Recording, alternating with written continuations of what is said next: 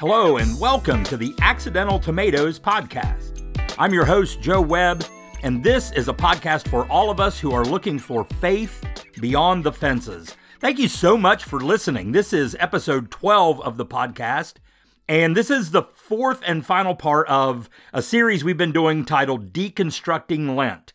And we're looking at spiritual deconstruction through the teachings that are found in the Sermon on the Mount during this season of Lent that leads us up to Easter.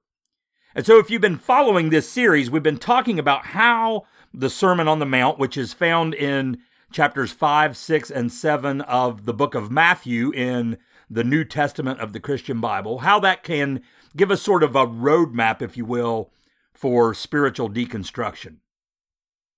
And I know that a lot of you who are regular listeners to the podcast are here because that's a place where you find yourself somewhere along what we might describe as a spectrum or a continuum of deconstruction and reconstruction in your spiritual life. So, just to lay a little groundwork before we get on with what I want to cover in this episode, I decided actually that the season of Lent was a good time to look at this idea of the Sermon on the Mount through the lens of deconstruction because I really think that's kind of what this season of Lent is really about.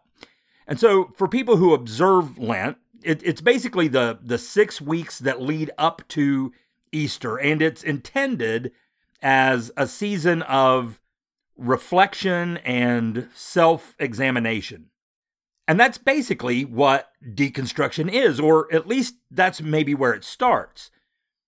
But if you're not someone who finds yourself in a season of deconstruction, I think it's still helpful to see how the writer of the book of Matthew presents these particular teachings of Jesus in a way that sort of maps out for us not just the deconstruction process, but also how he leads his first followers to um, to a healthier place of reconstruction.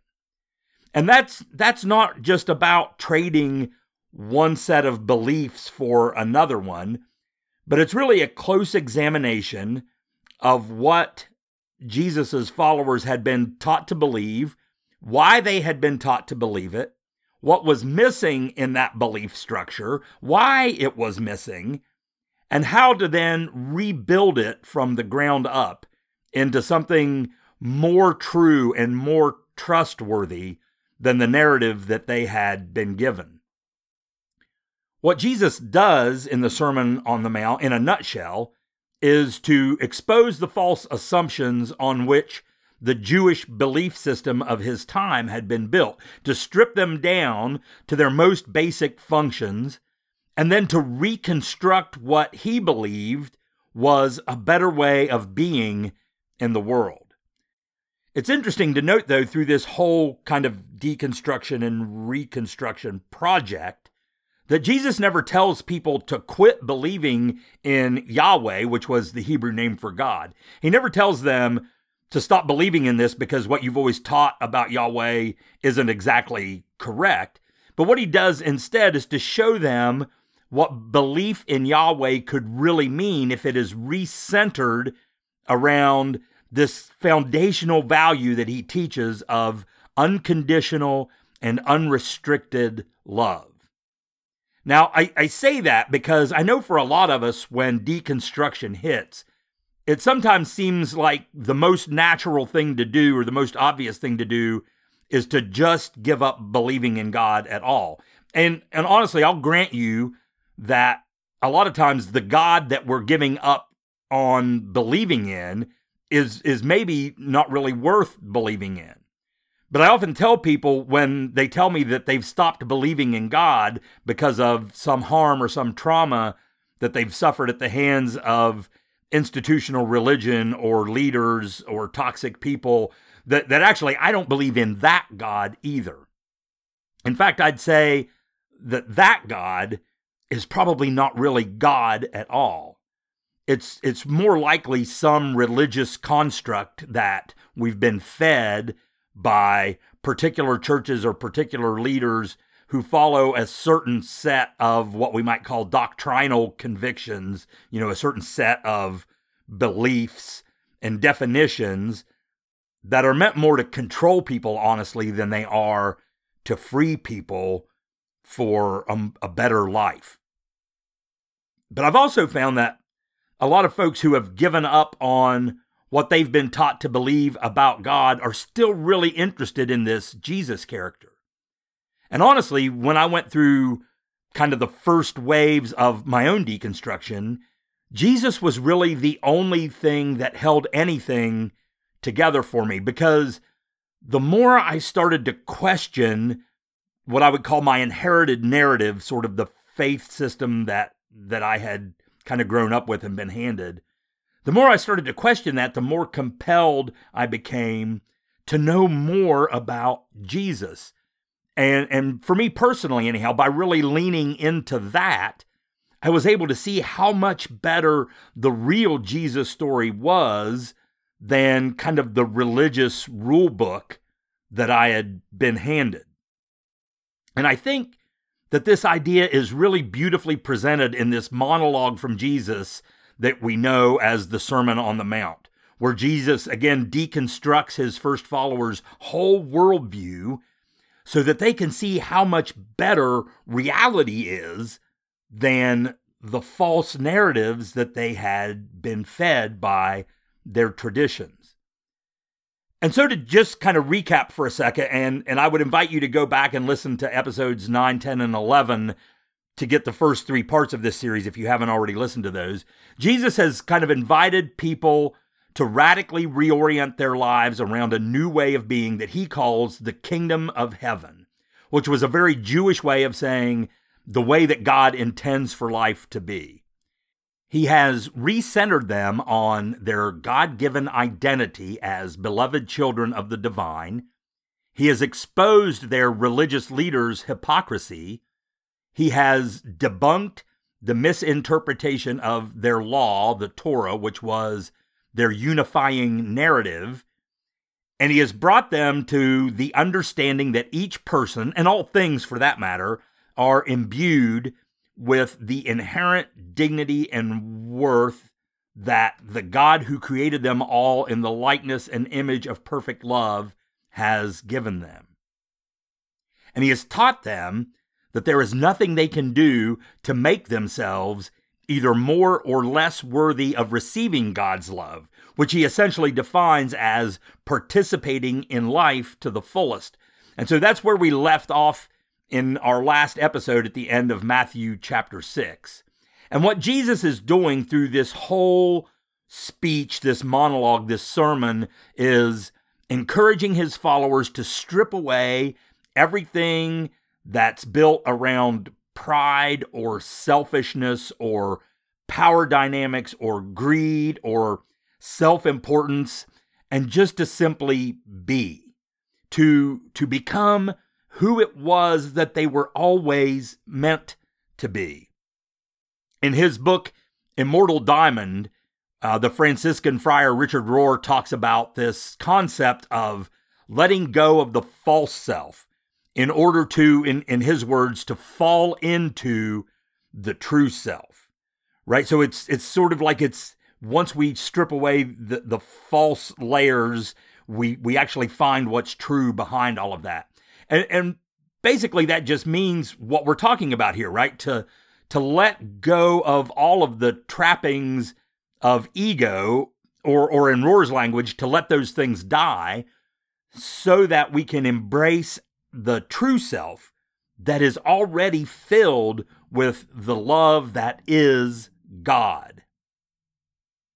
So we pick up here in Matthew 7, where Jesus has just finished talking about how futile it is to to worry about the things that are out of our control and how in a sense our worry is really just a way of trying to control and manipulate a god who is beyond control and manipulation. And I should note here that that Matthew 7 that we're going to unpack in this episode probably has more little snippets and quotes that get pulled out of context than maybe any other single chapter of the Bible. And we're going to talk about a few of those as we go forward here. Because as we discussed last time, Jesus has moved from deconstruction to reconstruction, and he's now going to start laying out some of the practical advice for what it looks like to live a reconstructed life. And so, unfortunately, what happens when we get practical advice is that we often take it out of its original context. So, again, we're going to look at some of those things going forward here in this episode. So chapter 7 picks up with with this passage about judgment that basically says don't judge others unless you want to be judged yourself. And it talks about how you shouldn't criticize the splinter in someone else's eye or the speck in someone else's eye depending on what version of the Bible you're reading when you basically have a log or a plank in your own eye. Now, a lot of commentators have noted that what Jesus is probably doing with that metaphor about splinters and logs or specks and planks, again, depending on what you're reading, it's intended as a bit of kind of sarcastic hyperbole. And I tend to agree that that's probably true. It does conjure up, right, a rather sort of ridiculous image. And and, and it seems to me, anyhow, that that's how Jesus intends it. But I think a lot of times we miss the point of what Jesus is doing with that phrase, with that bit of sarcastic hyperbole. Most of the time, I think people read that as saying that you shouldn't criticize other people's shortcomings or wrongdoings as long as you yourself have your own shortcomings or wrongdoings. But remember again the bigger context that we're operating in here. Jesus is not just addressing individual behaviors. He's talking about, going all the way back to chapter 5, he's talking about the attitudes and the motivations that we have, the underlying things that lead us to mistreating other people, to harmful behaviors towards others. The American philosopher Dallas Willard, in his brilliant book, The Divine Conspiracy, which honestly, for me anyhow, has been probably the best commentary I've ever read on the Sermon on the Mount, and, and really is it's my primary source of material for just about all of this series. Willard suggests that the log or the plank in this metaphor is not our sins or our personal behaviors, but rather it's this larger tendency that we have to condemn other people who are different than us, who think differently, act differently, behave diff- differently than we do, right? So what what Jesus is saying is not so much that we don't have a right to criticize other people's actions when we're doing things that are just as bad, but he's saying that we're so blinded by our self-centeredness that we condemn whole people or whole groups of people rather than what might be, you know, an appropriately helpful critique of a certain behavior. And then he follows that up with this really strange comment about how you can't give sacred things to dogs or throw pearls to pigs. And it's the strangest sounding little phrase. And on the surface, it's it sounds like just about the most bizarre thing to say in that instance. It seems like it's totally out of place, which is probably why it's it's one of those things, it's one of those little quotes in Matthew 7 that so often gets decontextualized when people try to interpret it. So, so most of the time you might hear that what that phrase means is that some people are just not worthy to receive the, you know, quote, good news or the gospel of Jesus, or that they're just never going to be willing to receive it. And so we really just shouldn't waste our breath or our time on them.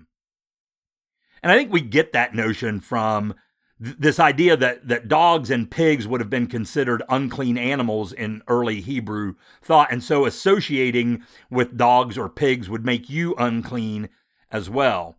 But as Willard says, the problem isn't that pigs and dogs aren't worthy. It's just that the things that Jesus is talking about giving them are unhelpful. Dogs can't eat holy relics. Pigs can't digest pearls it's it's another extremely hyperbolic image. Now remember, this is all in the context of this this whole bit about judgment and condemnation. Jesus isn't suddenly shifting gears to say, you know, on the one hand that we shouldn't condemn others and then slips in this idea that oh by the way, there are just some heathens out there that will never believe the gospel, right? I think what he's saying is that our judgment, our condemnation is simply not helpful to the people that we aim to judge or to condemn. It's not going to change them. Think about it for a minute in, in modern terms, right? Have you ever seen anyone's mind changed by an argument that they had on Facebook? Of course not, right? I had, I remember I had this classmate in seminary once who said nobody ever believed in Jesus because they lost an argument.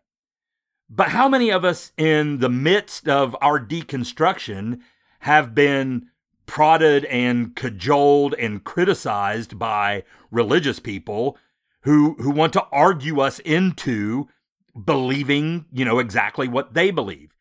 It it just doesn't work. It's it's an affront to our dignity and our autonomy. It all comes back to this idea of control and manipulation.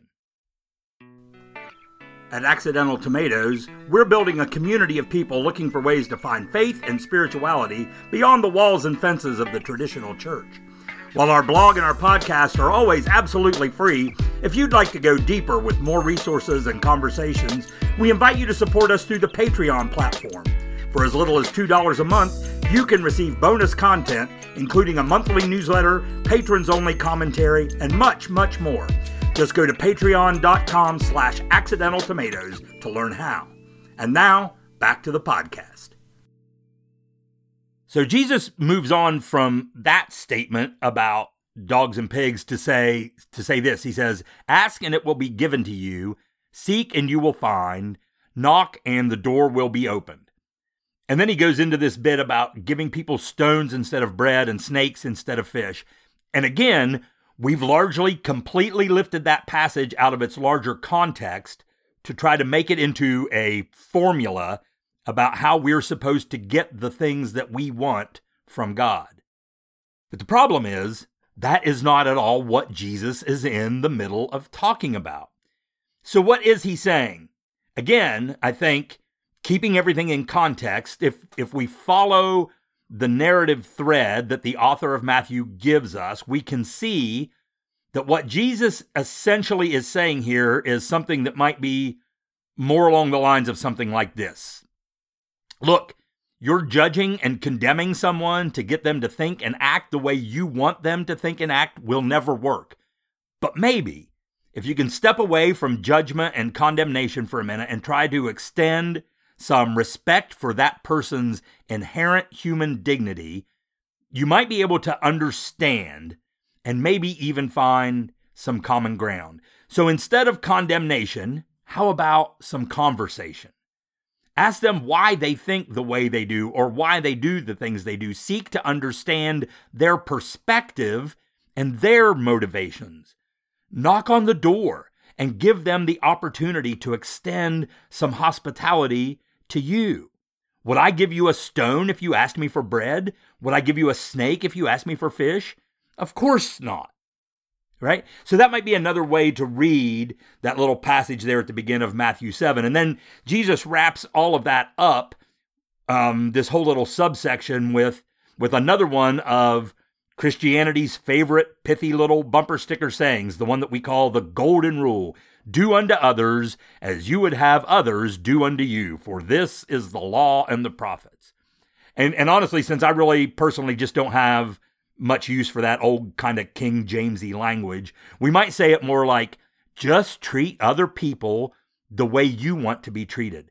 That's what this whole story is actually about. But Jesus doesn't just leave it there, right? And that's, we pull this thing out of context to make our nice, you know, little quotable quote. But we miss the fact that Jesus goes on from there, right? Because he wants people to know that he understands that the simplicity of this whole concept is what makes it really difficult. And so once again, he says something that is almost universally misused and misinterpreted in our sermons and our Bible studies. And so I'm, I'm going to read directly now um, this next little bit from the Common English Bible translation. It says, Go in through the narrow gate. The gate that leads to destruction is broad and the road is wide, so many people enter through it. But the gate that leads to life is narrow and the road is difficult, so few people find it. Watch out for false prophets. They come to you dressed like sheep, but inside they are vicious wolves. You will know them by their fruit. Do people get bunches of grapes from thorny weeds, or do they get figs from thistles? In the same way, every good tree produces good fruit, and every rotten tree produces bad fruit. A good tree can't produce bad fruit, and a rotten tree can't produce good fruit. Every tree that doesn't produce good fruit is chopped down and thrown into the fire. Therefore, you will know them by their fruit. Not everybody who says to me, Lord, Lord, will get into the kingdom of heaven. Only those who do the will of Yahweh will enter. On judgment day, many people will say to me, Lord, Lord, didn't we prophesy in your name and expel demons in your name and do lots of miracles in your name? Then I'll tell them, I've never known you. Get away from me, you people who do wrong. Now, I'm willing to bet dollars for donuts, as we say here in Appalachia, that if you've ever heard this message preached on or taught before, it's been used to say that only Christians get to heaven, that the secular world is trying to eat you alive, and that there are a bunch of liberal false teachers out there who are trying to lead you astray. And so I'm just going to go ahead and call BS on that right now because this is another one of those passages that gets ripped out of the whole flow that the writer is presenting in order to serve the agenda of a brand of Christianity that is actually itself probably more in line with what Jesus is really critiquing here. Jesus is not saying that you have to obey church doctrine to get to heaven when you die. He's not saying that people who interpret particular doctrines differently than your specific denomination or tradition interprets them are dangerous false teachers who are going to regret their heresy come judgment day. Again, we have to remember the context. What is it that Jesus is talking about here? He's talking about mutual dignity, respect, compassion, justice, mercy, the common good over individual good. Things that the Apostle Paul in one of his letters refers to as the fruit of the Spirit. He's saying that he knows this will be hard. In fact, it will be harder than just following along with your religious tradition. That's what he means by this, this whole idea of the narrow gate and the wide gate.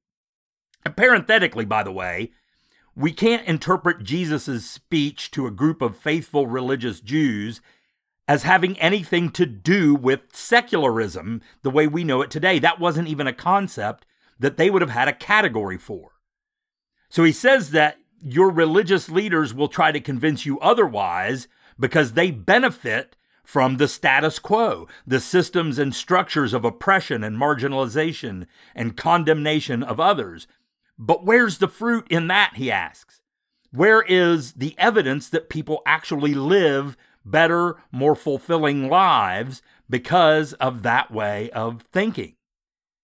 He says that even if those people recognize his authority, which we're going to get to here in a minute, that they can they can use his name to promote their agenda till they're blue in the face, but that doesn't get them any closer to the kind of life that Jesus is advocating for here.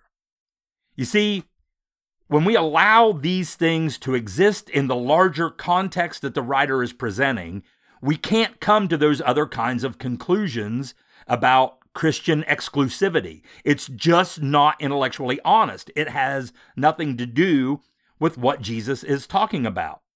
And I think the writer of Matthew reinforces that with the last statement that Jesus makes at the very end of chapter 7, at the end of the Sermon on the Mount.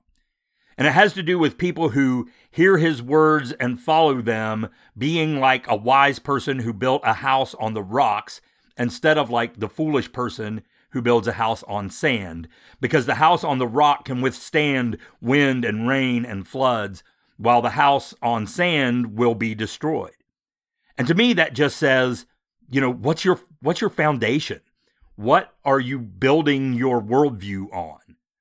Are you going to build it on religious doctrine and tradition and systems and structures that dehumanize and objectify and exclude the people who don't act and think and believe like you do? Or are you going to build it on trust in a God who is love and who creates out of love and whose creations bear love as the very core of their being. A God who sees everyone and everything in the full beauty and worth and dignity that comes with being creations of love, by love, and for love. And then the writer of Matthew ends this whole passage, this whole sermon, with this statement. He says, When Jesus finished these words, the crowds were amazed at his teaching because he was teaching them like someone with authority and not like their legal and religious experts. I think for me, this whole realization of what's really going on in the Sermon on the Mount might have been one of, if not the single biggest factors in helping me reconstruct around the Jesus story rather than just abandoning a belief in God um, kind of at the maybe the apex of my deconstruction. It wasn't that I couldn't believe God was real. It was just that I had to learn to see that the way God had been presented to me was not consistent with the nature of the God who is presented through the person of Jesus of Nazareth and these things that he taught his followers on a hillside in Galilee a couple thousand years ago. And once I was able to kind of make Jesus my lens for understanding, or maybe more accurately, for knowing God, instead of religious doctrine or or even the Bible itself. And and for more on that concept, I'd highly recommend listening to Pete Enns and Jared Byas's The Bible for Normal People podcast. Um, not a sponsor, by the way, but Pete and Jared, if you're listening, I'd, I'd sure be open to that. But but once I once I kind of was able to make Jesus that lens, I was able to see that I could pretty easily shed my old worldview in favor of a better one built around this narrative that Jesus presents. And and, and I'd argue that that is a worldview um, or or or um, a kind of a foundation that is more authentic and, and honestly even more biblical if you want to go that far.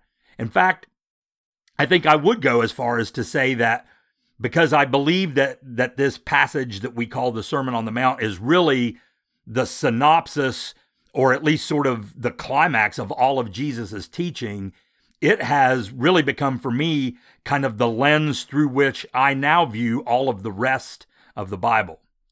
And and because the Sermon on the Mount is Jesus's way of reinterpreting, again, of deconstructing and reconstructing Israel's belief system about God, I think it's a pretty good framework from which we can better understand all the rest of the biblical narrative. We all read things through a certain perspective, right? We all interpret things through a, a certain lens, right? In in theology, we call that our hermeneutic, right? So so this has become kind of my hermeneutic and I and I find that it's really a more helpful way of of understanding and knowing God, right? How best how can we best understand God? Through Jesus. How can we best understand what Jesus believed about God? I believe we can do that primarily through the Sermon on the Mount. Jesus flips the traditional narrative and tells the people who choose to follow him a better story. And I think a lot of us who find ourselves somewhere in that spectrum of deconstruction and reconstruction really need that better story in our lives right now. So so that's it. That's all we have for episode 12 here of the Accidental Tomatoes podcast and that brings us to the end of our series on deconstructing Lent. Thanks again for listening. And, and again, if you haven't caught the first three parts of this series, I invite you to download episodes 9, 10, and 11 to kind of get the whole thing in, in the whole big picture. As always, you can find Accidental Tomatoes online at accidentaltomatoes.com and across the social media world, we are at Accidental Tomatoes.